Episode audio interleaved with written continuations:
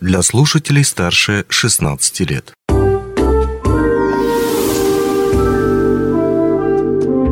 Гости дневного эфира.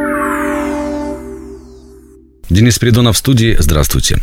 Не секрет, что спорт является одним из важнейших факторов, определяющих здоровье нации. В культурно-спортивном комплексе вопросам развития физической культуры и спорта среди жителей уделяется особо пристальное внимание. Более того, расширяется и география спортивных залов. Тема нашего эфира – открытие спортивного зала на базе Института Якут-Непроалмаз. У нас в студии директор физкультурно-оздоровительного комплекса Сергей Волков. Здравствуйте. Да, здравствуйте.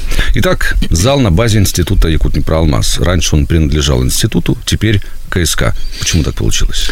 Ну, смотрите, в связи с э, большими реорганизациями по компании «Алроса» все спортивные объекты, а также и культуры должны быть как бы на одном месте, в одном месте. И поэтому в декабре месяце 2021 года было принято решение, что культурно-спортивный комплекс передается именно спортивный зал в обслуживание для всех жителей города Минна. А сколько времени заняла подготовка зала к открытию? Ну, подготовка длилась достаточно долго. Мы старались сделать его красивым, сделать, чтобы было все в одном формате культурно-спортивного комплекса. У нас это получилось. Около трех месяцев, наверное, мы все делали для этого. Ну, понятно, что зал откроется, открытие состоится, зал будет работать. Конечно, а, но какие-то коррективы, доработки по оформлению, а, наполнению, ремонту еще будут вестись? Ну, конечно, э, это все в процессе. На данный момент у нас ведутся также небольшие ремонтные работы. Также будет корректироваться и дизайн-проект, и, и на следующий год у нас будут большие ремонты по спортивному залу, потому что зал хороший, хорошее и покрытие для занятия разными видами спорта, очень большой большой зал и красивый.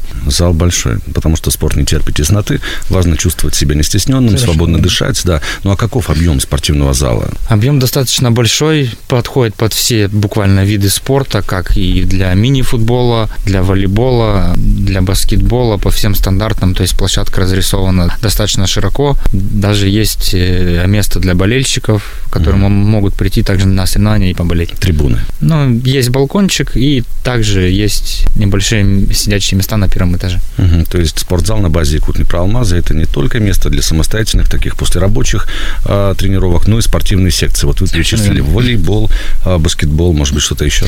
Да, конечно, еще будут у нас а, там действовать а, детские секции, то есть это вольная борьба хапсагай, также будет баскетбол там развиваться mm-hmm. очень активно, потому что там для этого все есть и позволяет. Также для взрослых будет фитнес, также можем предложить и футбол, и волейбол, то есть разновидность mm-hmm. видов спорта обширная. Ну, все как и на объектах культурно-спортивного комплекса. Совершенно а, верно. Полноценные тренировки и занятия. Ну, а кто сможет посещать этот спортивный объект? Кому он будет доступен? Спортивный объект могут посещать любой желающий, хоть работник компании, не работник компании. Все жители города Мирного могут посещать свободно зал, ну, соответственно, через единую карту клиента приобретать абонементы или разовые посещения и посещать спортивный зал, Насколько мне известно, там действует а в самом институте пропускная система.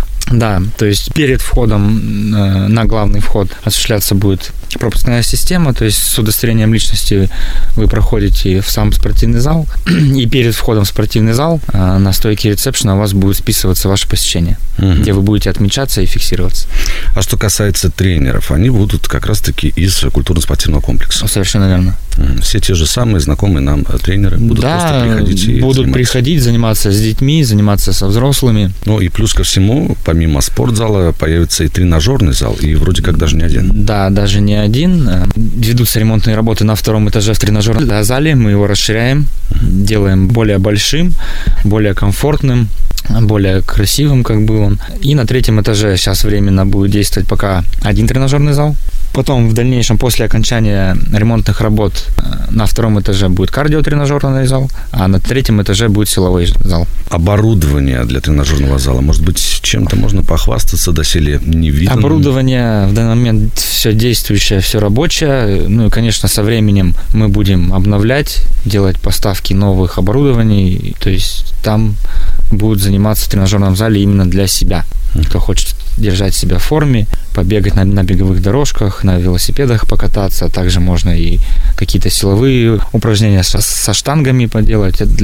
Для этого все есть, все рабочее, в хорошем состоянии. Угу. Ну, а когда можно будет приступить непосредственно к спорту? Может быть, а какие-то соревнования запланированы? Да, у нас на 12 число уже запланированы первые соревнования к открытию спортивного зала. Это будет вольная борьба среди воспитанников физкультурно-оздоровительного комплекса, среди детей. Будет проводить тренер Василий Корякин, соответственно, уже на базе открытого спортивного зала. Также могут прийти и болельщики, и зрители, угу. и поболеть за своих детей или просто посмотреть, как это происходит. Здорово. Большое спасибо за беседу. У нас в гостях был директор физкультурно-оздоровительного комплекса Сергей Волков. А всем, кто придет в новый зал, мы желаем достижения самых высоких вершин в выбранном спортивном направлении. Спасибо, спасибо что пришли. До встречи. Всего доброго. Онлайн-версию этой передачи вы можете послушать в наших подкастах, размещенных на платформах Яндекс.Музыка или Apple Podcast.